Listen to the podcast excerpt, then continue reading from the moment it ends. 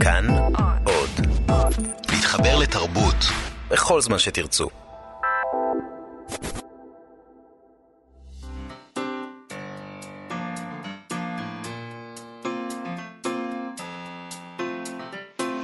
מה שכרוך עם יובל אביבי ומיה סלע.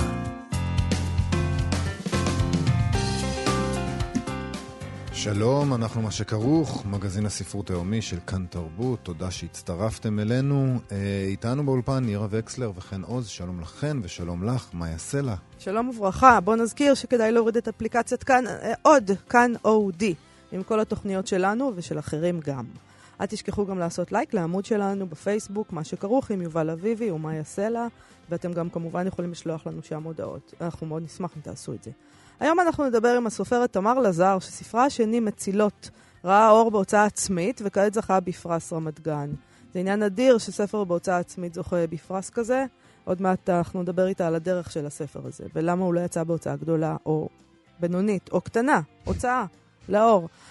נדבר גם עם צעד הספרים שלנו, אילי גרין, על הרפתקאות חדשות שלו בתחום צעד הספרים.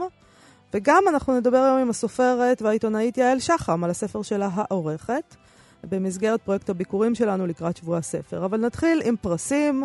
בואו נדבר על המאן בוקר הבינלאומי קודם כל. כן, קצת שכחנו מהעניין הזה, זה קרה בשבוע שעבר, אבל בכל זאת אין שם אף ישראלי, אז כאילו למה שנתעניין בזה? בכל זאת. בדרך כלל אין שם אף ישראלי. שנה שעברה היו פשוט שניים, אז ברשימה הקצרה וגם בזוכה, אז זה מאוד ריגש אותנו. אבל גם השנה יש פרס ויש זוכה, למרות שהיא לא ישראלית. נכון. הזוכה השנה בפרס היא אולגה טוקרצ'וק, הפולניה, שזכתה על ספרה פלייטס, והיא הכותבת הפולניה הראשונה לזכות בפרס המאן בוקר הבינלאומי. הפרס הזה מוענק ליצירה שתורגמה לאנגלית, הוא מזכה את המחברת ואת המתרגמת ג'ניפר קרופט ב-חמישים אלף לירות סטרלינג.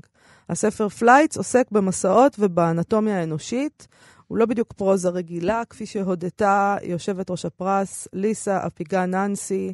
השופטים אמרו שהספר נע משנינות ושובבות עליזה למרקם רגשי אמיתי, ושיש לו את היכולת ליצור דמויות במהירות. אולגה טוקרצ'וק היא ילידת אלף תשע מאות שישים ושתיים, מחברת רומנים ומסות. היא נחשבת לסופרת הפולניה הנערצת ביותר בדור הביניים. היא זכתה במספר רב של פרסים וציונים לשבח, בהם פרס ניקה לשנת אלפיים ושמונה. רומן הביקורים של המסעם של אנשי הספר יצא כבר בשנת אלף תשע מאות תשעים ושלוש. מאז פרסמה עוד ארבעה רומנים שזכו לשבחי הביקורת.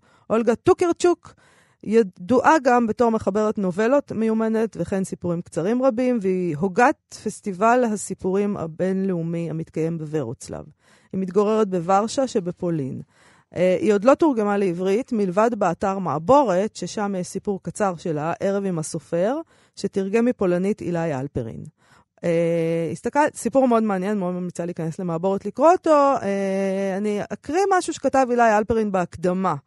הוא כותב כך: זה עשרים שנה, עת יצא לאור רומן ביקוריה, מסע אנשי הספר, נחשבת אולגה טוקרצ'וק לקול הנשי הבולט בספרות הפולנית העכשווית, ולסופרת הנערצת על קוראים ומבקרים כאחד. עובדה שתרגום עברי מיצירותיה טרם ראה אור מפליאה מאוד, שכן כתיבתה פורצת הגבולות התרבותיים והגיאוגרפיים הקנתה לתרגומי הפופולריות רבה בקרב קוראים זרים. טוקרצ'וק היא פסיכולוגית יונגיאנית בהכשרתה, והדבר משתקף ברבות מיצירותיה המבקשות לחדור לנבחי הנפש, דרך העיסוק במיסטיקה או לחילופין בגופניות ובגשמיות כשער לעולמו הפנימי של האדם. כפי שבא לידי ביטוי בסיפור ש... שם שהוא תרגם אותו לעברית, זה הדבר הכי שהיה שמתורגם, כשהגיבורה מדמיינת איחוד רוחני וגופני כאחד עם מושא אהבתה, הסופר תומאס מאן, דווקא בעידוד כלי הרחצה שלו. תארו לעצמכם את הדבר הזה, האיחוד הזה עם תומאס מאן. הסיפור הזה נמצא במעבורת. בניגוד לסופרים פולנים אחרים בני דורה, ממעטת טוקרצ'וק לעסוק בהיסטוריה של ארצה ובמציאות שלאחר הקומוניזם, ומבקרת יצירה נוודית, שינה בחופשיות ובתזזיתיות בין זמנים ומקומות שונים, ומאתגרת תוך כך זהויות לאומיות, דתיות ומגדריות. לי נשמעת מאוד מאוד מעניינת, מעניין מה שכותב עליה המתרגם, אילי אלפרין, וכאמור הסיפור הזה נמצא במעבורת. יותר ממאה ספרים הוגשו לפרס השנה, היא גברה על חברי הרשימה הקצרה, שכללו את אנטוניו שמולינה הספרדי, אחמד סעדאוי העיראקי, סליחה, וירג'ין דפנדה הצרפתית, האן קנגה דרום קוריאנית, ולסלו קרס, קרסם הוריקאי, אני אומר את השם שלו בוודאות לא נכון, שני האחרונים כבר זכו בפרס. מתברר אגב שהיא אישיות שנויה במחלוקת בפולין. עיבוד של אחד מספריה לסרט הוגדר כאנטי נוצרי וכמעודד טרוריזם אקולוגי, והיא אמרה בריאיון ב-אלפיים וארבע עשרה שבהיסטוריה הפולנית יש מעשים מחרידים, מה שאסור כנראה להגיד, כי זה גרר תגובות כה נסערות עד שהמוציא לאור שלה נאלץ לזכור עבורה שומרי ראש, כאילו אי אפשר להגיד את הדברים האלה יותר בפולין. היא אמרה על זה שהיא הייתה נאיבית לחשוב שאפשר לדון בתקופות האפלות של ההיסטוריה שלהם. אוקיי, עד כאן גברת הזאת, שאני מאוד מקווה שבימים אלה מישהו עמל על תרגום ספרי לעברית, כדי שאנחנו גם נוכל ליהנות, אבל אפשר כמובן לקרוא אותם באנגלית. בכל אופן, גם אצלנו יחולקו בקרוב פרסים, אתמול הוכרזו הזוכים בפרס רמת גן למצוינות ספרותית לשנת אלפיים ושמונה עשרה, בשלוש קטגוריות, יצירה ספרותית מקורית, ספרות ילדים מאוירת, ותרגום יצירה ספרותית לעברית. לרגל חגיגות שבעים שנה למדינה, ערכו שם גם תחרות סיפורים קצרים לתושבי רמת גן, בשתי קטגוריות, ותיקים ובני נוער, שלושת הסיפורים הזוכים בכל קטגוריה יקבלו פרס מראש העיר, כמובן. נכון, ובקטגוריית יצירה ספרותית זכו ביחד תמר לזר על הרומן מצילות, שיצא בהוצאה עצמית, ותכף באמת נדבר איתה על זה, ודן זמל על הרומן בלוק בהוצאת כרמל. חברי ועדת השופטים היו פרופסור נורית גרץ, שהייתה יושב ראש, העורך והסופר ארז שוויצר והמבקרת והעיתונאית נטע אלפרין. על מצילות הם כתבו כך בנימוקים שלהם: ייחודו של הספר טמון באופן שבו המחברת משתמשת בפרדוקס ובאבסורד כדי להאיר את הכפילות של הנושא המרכזי שלה, האהבה. בסגנונו המיוחד הוא מצליח לתאר את האהבה דרך היעדרה, באמצעות ביטויים של חוסר, של הזדקקות, של אי יכולת לבטא אותה גם כשהיא נוכחת. על פניו זהו סיפור על אישה בדיכאון, ההולכת ומאבדת את הקשר שלה עם המציאות ועם גופה. זהו סיפור על שיגעון, אבל הדרך הפיוטית ורוויית היופי וההומור שבה מתואר השיגעון הזה הופכת אותו לסיפור שונה על רגש, על ידידות, על התבגרות והשלמה. מורכבותו של הספר מוצאת ביטוי מיוחד באופן שבו הוא מעמיד במרכזו אירוע שאינו מתואר כלל, רק מהדהד מרחוק, התעללות מינית שעברה הגיבורה בילדותה. יפה. את הבחירה ברומן בלוק של דן זמל הם נימקו כך: דבר בחזותו אינו מעיד על תוכנו. זהו ספר צנום, אפרורי למראה. הטקסט על גבו כתוב בצמצום לקוני, ומידע על אודות מחברו בקושי נמצא. ואולם, כבר מהעמוד הראשון ברור לחלוטין, כי מדובר בסיפור קטן גדול, רומן בנוי לתלפיות, שלכל מילה בו יש הצדקה ומשמעות, המוביל את הקוראים בכל מובחן וביד בוטחת, מן הפרטים הסתמיים של היומיום, אוכל לחתולים, ישיבת ועד בית, מפגשים רומנטיים כושלים וסרטוטי בניין, לקרשנדו מהדהד שמתנגן בדממה. חמישה דיירים מתגוררים בבניין העומד במרכז עלילת הספר. במובן מסוים, כל אחד מהם מנסה להצית בתוכו מחדש, ניצוץ שקבע בשגרת החיים. גם הצד המשעשע וגם הצד הקודר, גם סצנות דינמיות ומרובות משתתפים, וגם פרטים קטנים וניואנסים דקים, מתוארים בשפה מדודה, מאופקת וחכמה, מודעת לכוחה, אך לא מוקסמת מעצמה. אני חייבת לומר שאנחנו מדברים פה על uh, תמר לזר, uh, ומשבחים את העניין הזה שיצאה uh, בהוצאה עצמית, אבל גם את דן זמל אנחנו לא מכירים שיצא בהוצאת כרמל, ובמובן הזה אני חושבת שאנחנו צריכים להגיד הידד גם לשופטים שבחרו בחירות מאוד אמיצות. כן. נורית גרץ, ארז שוויצר, נטע אלפרין, כל הכבוד, יפה מאוד. בהחלט. לא מובן מאליו. בקטגוריית ספרות הילדים, בספרות ילדים מאוירת זכתה עינה צרפת, היא כתבה ואירה את הספר השכנים, שיצא בהוצאת כתר. ועדת השיפוט פה כללה את השופטת בדימוס עדנה קפלן הגלר, העיתונאית מאיה בקר והמוזיקאית קרני פוסטל, והם נימקו את הזכייה כך: הם אומרים שיותר מכל ספר ילדים אחר שיצא השנה, הספר מציע חוויה אינטגרלית של טקסט ואיור, האיורים אינם מלווים את הסיפור עם הסיפור עצמו, כל דף שמתהפך הוא דלת שנפתחת לעולם ומלואו, הם קוראים לזה הרפתקנים, מלא הומור, בלתי צפוי. כותבים שנדיר למצוא ספרי ילדים שאינם חוטאים בדידקטיות מצד אחד ובהתחנכנות והתיילדות מן הצד האחר, וצרפת היא מצליחה לדלג מעל שתי המהמורות האלה עם ספר מקורי, נטול קלישאות שנותן כבוד לנקודת המבט של הילד, שיר הלל לסקרנות, לדמיון פרוע ולפנטזיה. כן, בקטגוריית תרגום יצירת אה, ספרותית לעברית זכה יונתן דיין על תרגום האנגלית של הרומן טירת אוטרנטו, מת הורס וולפול שיצא בהוצאת רסלינג. חברי ועדת השיפוט היו המשורר פרופסור מאיר ויזלטיר, העורכת הספרותית תמי ליטני והחוקר אורי לנצברג. הם אמרו שהנוסח העברי של יונתן דיין מצליח לעצב טקסט בעל עומק לשוני מסוים וגוונים תקופתיים מאופקים, ויחד עם זאת הוא מקפיד על זיקה הדוקה לעבר... לעברית טבעית בת זמננו. זאת משימה לא קלה שמתרגם זה עומד בה בכבוד. כל מי שמתרגם לעברית רומן אירופי בין מאתיים וחמישים שנה חייב להתמודד עם קושי שאי אפשר לחמוק מפניו ושאין לו פתרונות מן המוכן. איך מעצבים לשון תרגום שתהיה רעננה וקולחת, צלולה ומובנת, ויחד עם זאת לא תהיה מקומית מדי, ישראלית מדי. אין לכך נוסחאות מן המוכן, והמתרגם חייב להמציא נוסח שיעמוד במשימה זו. דיין עשה זאת בהצלחה, ואין לנו ספק שהוא אחד המתרגמים הצעירים, המבטיחים ביותר, הפועלים כיום בתרגום מאנגלית. נהדר, אז ברכות לזוכים. איתנו תמר לזר, הזוכה הטריה בפרס רמת גן, למצוינות ספרותית על ספרה מצילות שיצא בהוצאה עצמית. כפי שאמרתי, זה נדיר למדי שספר שיוצא בהוצאה עצמית זוכה בפרסים. עדיין השופטים השונים רואים במטריה של הוצאה מוכרת איזה מין תו תקן כזה של איכות, מתקשים לבחור בספרים כאלה, על אף שהתקנונים של יותר ויותר פרסים מכריזים שהם פתוחים גם לספרים כאלה, וגם בספיר פתחו לכאלה ספרים, אבל זאת הפעם ראשונה שזה באמת קורה. נספר שתמר לזר היא גם מורה לספרות, שהיא מתגוררת במושב צופר בערבה, שם היא יסדה בקתה מדברית ייחודית לכותבות ולכותבים. ספרה הראשון, זיכרונות של עץ, ראה אור דווקא בהוצאת ידיעות ספרים. שלום תמר לזר. שלום מאיה ויובל. שלום, שלום. ספרי לי תמר, מדוע הספר הזה שלך, קודם כל ברכות כמובן, מדוע יצא הספר הזה בהוצאה עצמית? למה הוא לא יצא גם בהוצאת ידיעות ספרים כמו הראשון? אז באמת, הראשון יצא בידיעות, אבל שנתיים או שלוש אחרי שהוא יצא לאור, כשכבר הייתי בעיצומו של הכתיבה של מצילות, בעיצומה של הכתיבה, גיליתי בדרך לא דרך שמאות עותקים מהספר שלי שנותרו, אחרי שרוב המהדורה נמכרה, נגרסו על ידי ההוצאה. באמת דיברנו אתמול על העניין הזה של גריסה. אוקיי, גילית שהם נגרסו.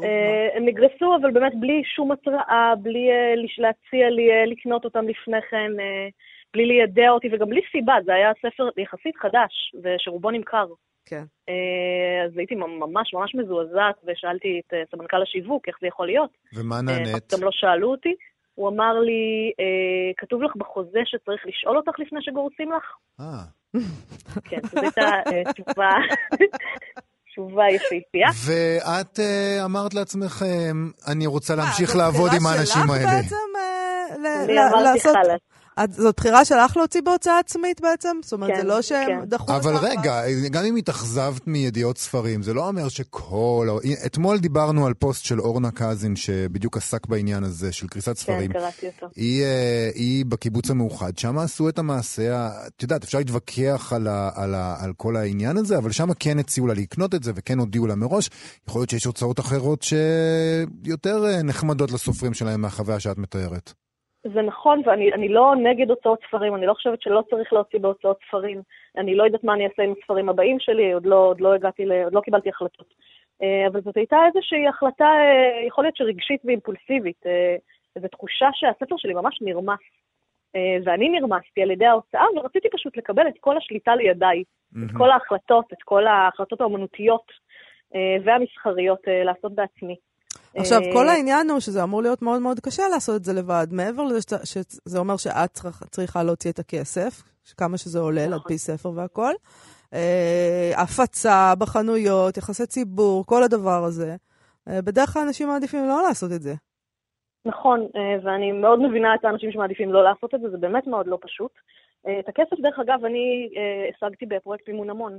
אה, אוקיי. שבעצם גם, גם פתר לי את הבעיה הכספית, אבל גם נתן לי איזו תחושה שיש קהל לספר הזה. כמה אנשים תמכו בפרויקט? תמכו כמה מאות אנשים, אנשים שקראו את הספר הקודם שלי, אנשים שככה מאמינים, הרגשתי שמאמינים בי ובכתיבה שלי, וזה היה בזה משהו מאוד מאוד שעזר לי, גם רגשית, וגם מעשית כמובן. והשלבים אחרי זה שמאיה מדברת עליהם, ההפצה וכולי? אז ההפצה היא באמת בעיה קשה, ואני חושבת שעכשיו עוד יותר, זה מי שהולך להוציא עכשיו בהוצאה עצמית, או אפילו בהוצאה שהיא לא כנרת או ידיעות, הולך להתקל בקושי מאוד מאוד גדול מול החנויות. עכשיו עם הביטול של השיערים האחרונים של חוק הספרים, אני חושבת זו צרה גדולה מאוד, לא רק בשביל מי שמוציא ספרים לאור, אלא גם בשביל הקוראים, שמקבלים בעצם רק, הולכים לקבל ספרים רק של שתי ההוצאות הגדולות, פחות או יותר, אלא אם יהיה איזה שינוי. כן. אז זה באמת לא קל, אני מוכרת בדרכים אחרות. באיזה דרכים את מוכרת? אוקיי. יש לך אתר? באינטרנט, בהרצאות, יש לי אתר תמר לזר נקודה קום, תמר לזר עם אי בסוף, וגם דרך האתר של ארטהאוס, והוצאתי עכשיו עותק דיגיטלי שגם נקנה בשמחה, ובהרצאות, בכל מיני דרכים כאלה. אז בואי נדבר על הספר עצמו, בכל זאת, יש לנו פה ספר. כן. אוקיי. ספרי לנו על הספר, לטובת מי שעוד לא קרא אותו. כן. מה, מה הולך שם? מה זה המצילות האלה? זה ספר שעוסק בפגיעה מינית, אבל אני חושבת שהוא עוסק במזווית שלא, שלא מגיעים אליה בדרך כלל. הוא לא מדבר בכלל, בכלל על הפגיעה עצמה ולא על הפוגע, אלא הוא מוצא את הגיבורה, של, את הגיבורה הדס שני עשורים אחרי, האירוע המחולל הזה, mm-hmm. ובודק מה, עוקב אחריה ובודק מה ההדים שלו, מה הצללים של האירוע הזה עושים לה. איך, איך היא מצליחה לחיות את חייה, או לא כל כך מצליחה, לפחות בשלבים הראשונים שלו, לחיות את חייה עם, ה, עם צללי העבר, עם השדים האלה שרודפים אותה. הגיבורה שלך בעצם היא נמצאת במערכת יחסים עם, עם שלושה, שלוש דמויות מרכזיות אחרות, שזה הפסיכולוגית שלה, סליחה, ארבע, הפסיכולוגית שלה, אמא שלה, הזאת, חברה של אמא שלה שעובדת אצלה, ובן הזוג שלה. כשאת, כשאת כותבת, קוראת לספר מצילות, זה כמובן שם דו משמעי, האנשים האלה שמקיפות אותה הן לא מצילות. הן לא מצילות.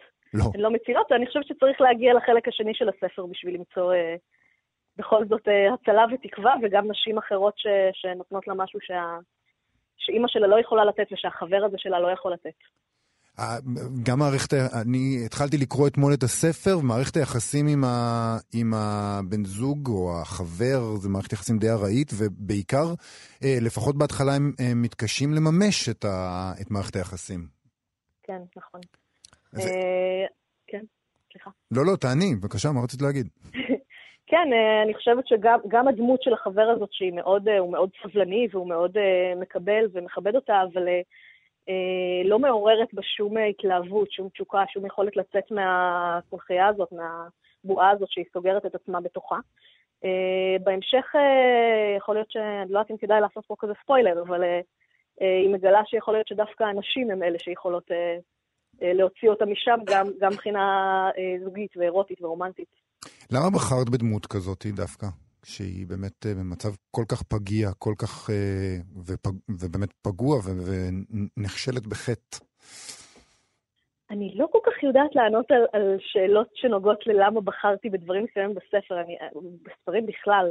אה, אני מרגישה שיש איזה משהו שהוא לא לגמרי, אה, אם דיברתי קודם על שליטה, בתהליך ההוצאה לאור, אז בתהליך הכתיבה אני מרגישה שיש משהו שדווקא הוא לא כל כך בשליטה שלי, שיש איזשהו מקום לא כל כך מודע שמשם הדברים באים, ואני חושבת שהנושא הזה של פגיעה מינית ושל דמות כזאת, אם אני מנסה לנתח את עצמי ולהבין מאיפה זה בא, אני חושבת שיש איזה תת מודע קולקטיבי נשי כזה, שבו הנושא של פגיעה מינית תופס הרבה מאוד מקום, הוא נושא מאוד מאוד מרכזי, שאף על פי שזה משהו שלא חוויתי באופן אישי, בטח לא בצורה חמורה, כמו הדס הגיבורה, אני חושבת שהוא אירוע מכונן בחוויה הנשית.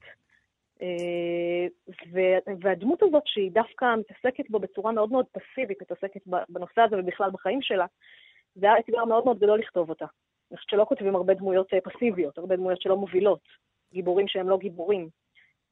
תמר, אני רוצה לשאול אותך לסיום, אני מאוד סקרנית לגבי הבקתה. מה זה הבקתה הזאת, אי שם, במושב צופר בערבה? אז זה באמת משהו שלא כך קיים בישראל, יותר קיים בעולם, אבל החלטנו שצריך שגם פה יהיה כזה. הקמנו בעצם מעין צימר לכותבים ולכותבות, אנשים שמחפשים איזשהו מקום הולם, לא סתם ללכת לאיזה, אתה יודע, אפשר בכל מקום לכתוב. אבל המקום הזה, אני ובן הזוג שלי, שהוא תסריטאי, שנינו כותבים, שנינו יודעים מה כותבים צריכים, ובנינו מקום שבאמת מיועד לזה. יש בו אווירה מדברית, שקטה ומבודדת, יש בו שולחן כתיבה ענק ומחשב וכל מה שכותב צריך. ואין טלוויזיה ואינטרנט, אני מקווה. אחרת זה מפריע. אינטרנט יש. אה, אוקיי. אבל למי שבכל זאת בערב חייב את הנטפליקס לא במחשב, אבל אין טלוויזיה. ואנשים באים לפה באמת לתקופות קצרות ארוכות לכתוב, ולפעמים בליווי שלי או של בן הזוג שלי, עם ייעוץ ככה של כתיבה. מתי נפתח הפרויקט, המיזם הזה? לפני שנה וחצי. וכמה אנשים כבר באו? באו המון אנשים, באו גם, הופתענו שבאו גם אנשים, סופרים, סופרות ותיקות ומוערכות ותסריטאים ובמאים רציניים. אני חושבת שזה באמת משהו שמאוד חסר בארץ, משהו שאנשים מחפשים אותו, חיכו ש- שיקרה. אוקיי, תמר לזר, אני מאוד מודה לך על השיחה הזאת, זוכת פרס רמת גן למצוינות ספרותית, ברכות על הזכייה ובהצלחה בהמשך. המון המון תודה, להתראות. תודה. שלום לאילי גרין, צעד הספרים שלנו, מחנות הספרים המשומשים, האחים גרין. רציתי לשאול מה מצאת השבוע על המדפים המאובקים, אבל זה לא מה שקרה השבוע. שלום אילי. אהלן, שלום. לא מעדפים השבוע, נכון? לא, השבוע קיבלתי קריאה יחסית משונה. התקשרה עליי בחורה ואמרה לי שהורידו שקי מחזור של ספרים מתחת לבית שלה בשכונת בבלי. ואני בדרך כלל כזה, אני מקבל הרבה קריאות כאלה יחסית, שכזה אומרים לי, תשמעו, יש ספרים ברחוב, יש פה ספרים על ספסל, מישהו הוריד, ולרוב באמת שפשוט אין לנו זמן להגיע לכל הקריאות האלה, ולרוב גם אין שם דברים טובים עד שאנחנו מגיעים. אז ככה אמרתי לה שלצערי אני נאלץ לוותר על זה, ואז היא אמרה, חכה חכה, אני אשלח לך תמונה עם כמה דוגמאות מהספרים שיש שם. אוקיי. Okay. אז נתתי את הוואטסאפ שלי, והיא שלחה לי אה, כמה ספרים, ביניהם היה את הספר אה, מין ואופי של אוטו וייניגר, שזה ספר אה, יחסית מאוד מבוקש בתחום הפסיכולוגיה, ואמרתי, תדעת מה, אני בא. בגלל הספר אה. הזה? הוא נתן לך כן. איזה, אמרת לעצמך, כן. אם זה שם, אז יכול להיות שיש עוד דברים? קיבלתי אינדיקציה לגמרי, אמרתי, יש סיכוי. Okay. אה, עליתי לאופניים, אה, נסעתי לבבלי, יום מאוד חם, אה, היא כזה אמרה לי בדיוק לאיפה להגיע, אה, ו... על החזית של הרחוב היו שני שקי מחזור כחולים מאוד מאוד גדולים, מלאי ספרים. אף אחד לא נגע בזה עד שאני הגעתי, שזה בדרך כלל לא קורה, בדרך כלל כשאני מגיע כבר מלא אנשים הספיקו לעבור על הדברים. ואני מתחיל ככה לחטט, ולפני זה אני מנסה לסרוק איפה יש עוד ספרים, אני קולט שבחצר של הבניין יש עוד כמה שקים בכלל של, של ספרים.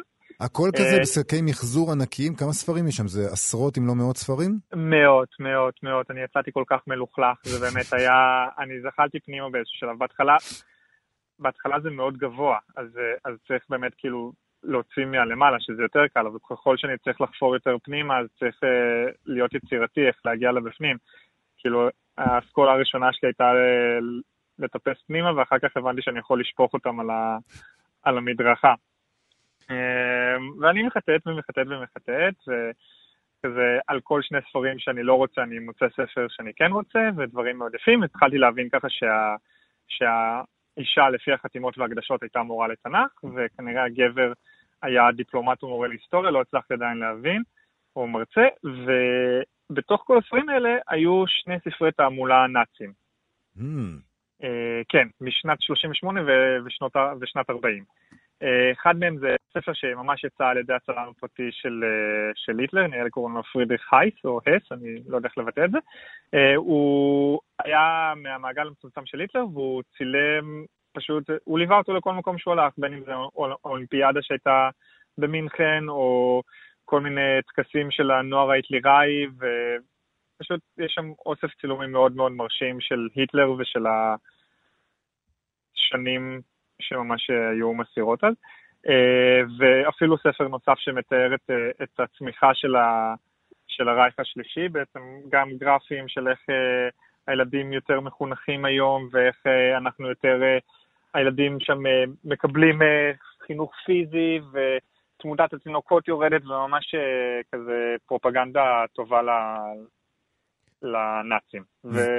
ואלה ספרים שידעת שהם נדירים? אלה ספרים שידעת שהם שווים? הכרת אותם? כן, לא הכרתי אותם, אבל קיבלתי תחושה, כי זה, זה ספרים על הנאצים שיצאו בזמן הנאצים, זה בדרך כלל אומר שיש פה איזה עניין מסוים. אחד מהם התגלה גם כמהדורה הראשונה, הספר של הפרידריך הייס הזה. הוא ספר שראיתי שנמכר באזור ארבע מאות דולר, במחירות פומביות. הספר השני גם יחסית נדיר, באזור מאתיים דולר. וזה ממש נחמד, כי כזה, כשאמרתי, אני קופץ על ההזדמנות.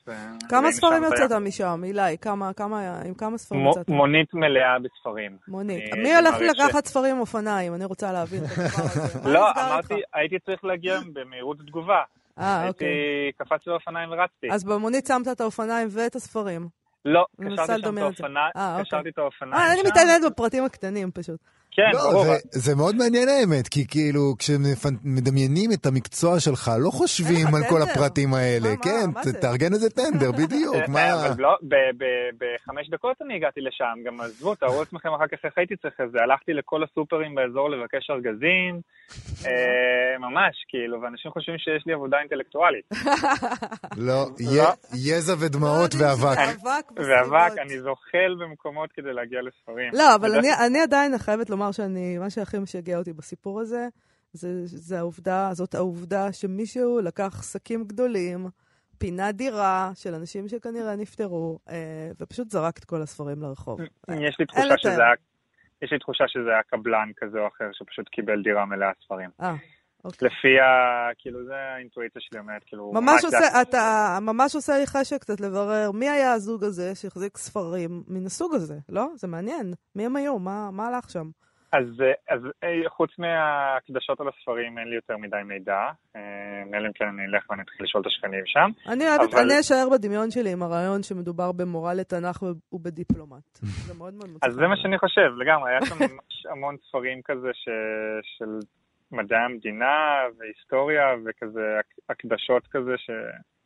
תגיד אילי, הספרים האלה נופלים תחת הקטגוריה של ממורביליה נאצית או ש... או שזה לא נחשב? כן, זה גם נחשב? כן. זה תמיד תחום מסוכן שאתה פוסע בו. טוב, בסדר. נכון. אילי גרין מחנות הספרים המשומשים האחים גרין, צייד הספרים שלנו. תודה רבה לך. בכיף. תודה אילי, ביי. להתראות.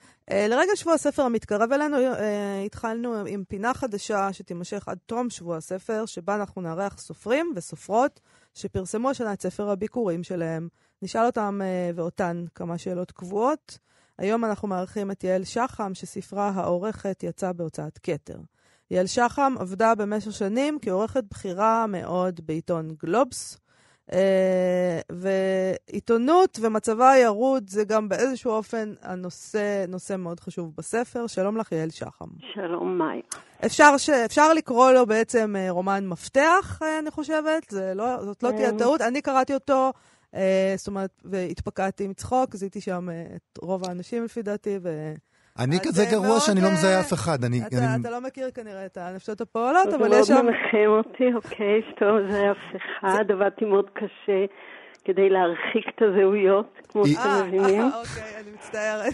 איתי הצליח לך, אני ישר... הראשונה הייתה באמת יותר קרובה למציאות. כן. אבל הוורסיה הנוכחית היא מורחקת. אבל בכל אופן, את יורה חיצים רעילים. על uh, העולם הזה וההתדרדרות שלו. אני לא ממש מרגישה ככה, אני ממש חושבת שאני משקפת מציאות, זה לפחות איך שאני רואה אותה. אני לא חושבת שזה רעיל, זה מאוד מאוד, להפך, אני חושבת שאני עושה חסד במקומות מסוימים. כן, זה גם יכול להיות. יכול להיות שאתה תדעת. כן, לא, זה נשמע רעיל, אבל זה ממש לא, אני מספרת על איך אנשים מתנהגים בסיטואציות מסוימות. יש אצלך איזה שוק של הקבלה בין קריסת העיתונות לקריסת התא המשפחתי, גם אפשר לומר? גם הגיבורה שלך גם... כן, זאת אומרת שאני מנסה לזור בספר, למרות שזה לא באמת, אין קורלציה בין הדברים. אני כן מנסה להראות איזה קריסה של הגבריות בעשרות שנים האחרונות, או עשרים שלושים שנה האחרונות. אולי, אולי נתחיל עם, ה, עם השאלון שלנו. תספרי okay. לנו קצת על הגיבורה שלך, מה מניע אותה, מה, לאן היא הולכת בסיפור? אני ממש קשה לי לענות על השאלה הזאת. הגיבורה שלי היא אישה באמצע החיים, שהיא עורכת מגזין תרבות אלטרנטיבי, והיא מנהלת חיי משפחה, מתפרקים, מתפוררים. Mm-hmm. ומנהלת רומנס מהסיטואציות מהחיים. והולכת לים. כן, חותרת. שזה מאוד מצא חן בעיניי, יעל שחם.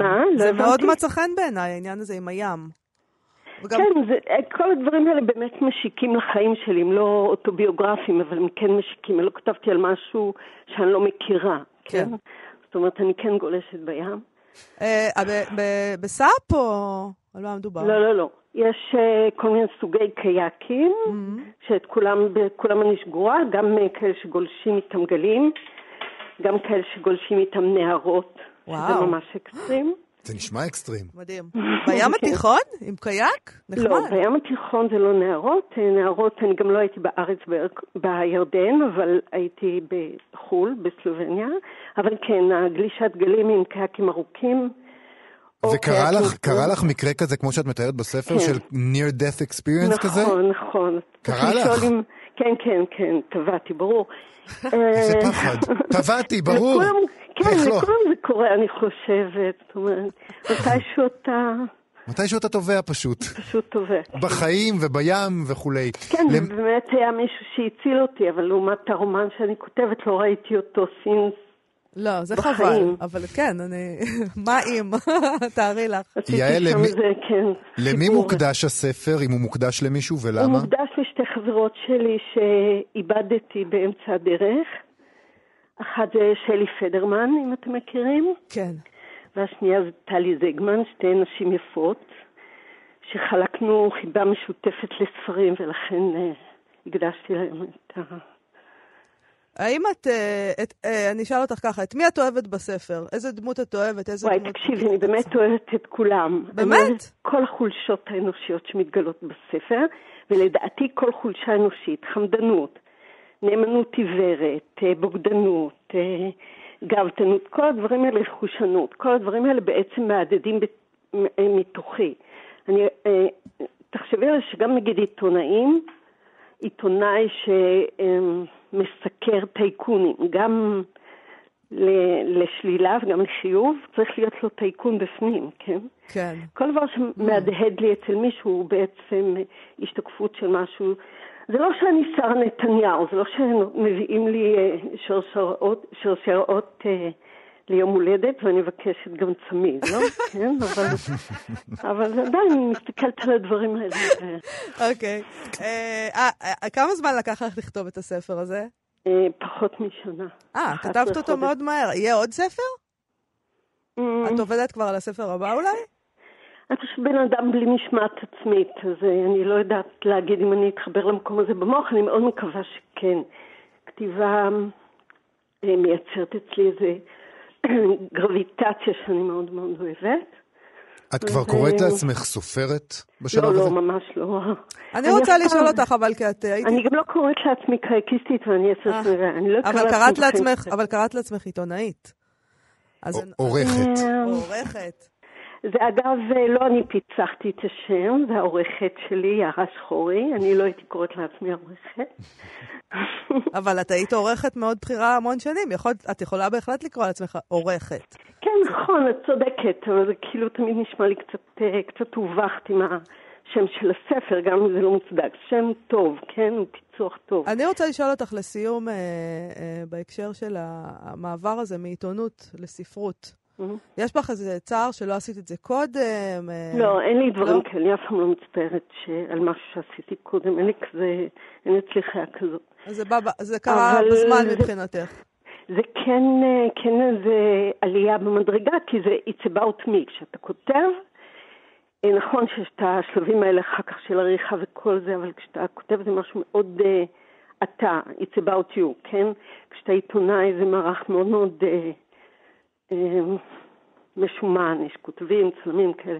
פה זה, זה אתה, זה הנוצות שלך. אז מבחינתי זה איזו רמה יותר גבוהה, היא פחות מתגמלת, אבל היא פחות משמחת. אבל... כן. אוקיי, אז... בקיצור.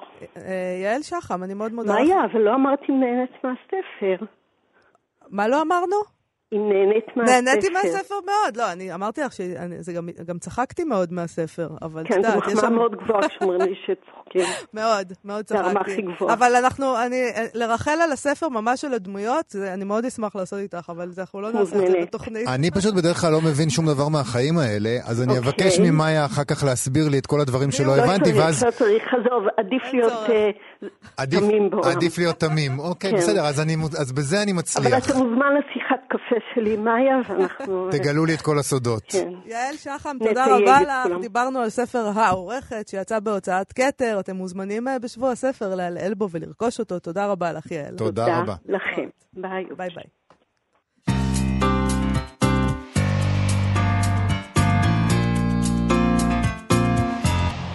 ובכן, יש לי כאן איזשהו שיר שהגיע, שחשבתי שנקריא אותו. זה שיר של אודי שרבני, שנקרא סופר בישראל, פעילות חוץ כתיבתית, והוא מתאים לכל השיחות שלנו ביומיים האחרונים, על חוק הספר וכל העניינים. גריסה, שבוע הספר. וגריסת ספרים וכל הזמן. והתשוקה הזאת של הישראלים לכתוב ספרים. ובכן, אודי שרבני, סופר בישראל, פעילות חוץ כתיבתית. האותיות כל כך קטנות, אני אנסה... להבין מה הולך פה. זה אשמתי, אני הדפסתי את זה ככה. נכון, זה אשמתך. ובכן, ככה זה הולך. מעביר סדנת כתיבה, הולך אצל פקיד שומה, לקראת תצלום של שאלון, מסיר שומה.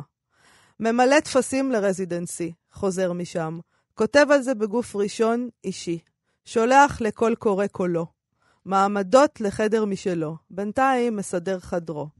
מבקש מהיחצנית של ההוצאה להתראיין אצל קובי מידן. עם הזמן הופך חשדן. משתף פעולה עם מוזיקאי, יריד ספרים, אמריקאי, לא משחק את המשחק, לא משחק את המשחק, אומר לעצמו שהוא לא משחק את המשחק, משחק את המשחק, קונה ספרים שהוא כתב, שולח לפרסים ספרותיים, מנצל מהוראות היום לשלוח שיר למוספים, לא שם לב, טעות ניקוד מהתוכנה, למזלו יצא תרתי משמע, שולח מאמר דעה, מחתן עוד חתונה, אוכל מהבופה, מרצה, משתתף בפאנל, נעלב, מת, קם לראות אם כבר כתבו עליו. מדויק עד כאב. באמת, שיהיה לכם בהצלחה עם זה, חברים. שיהיה בהצלחה.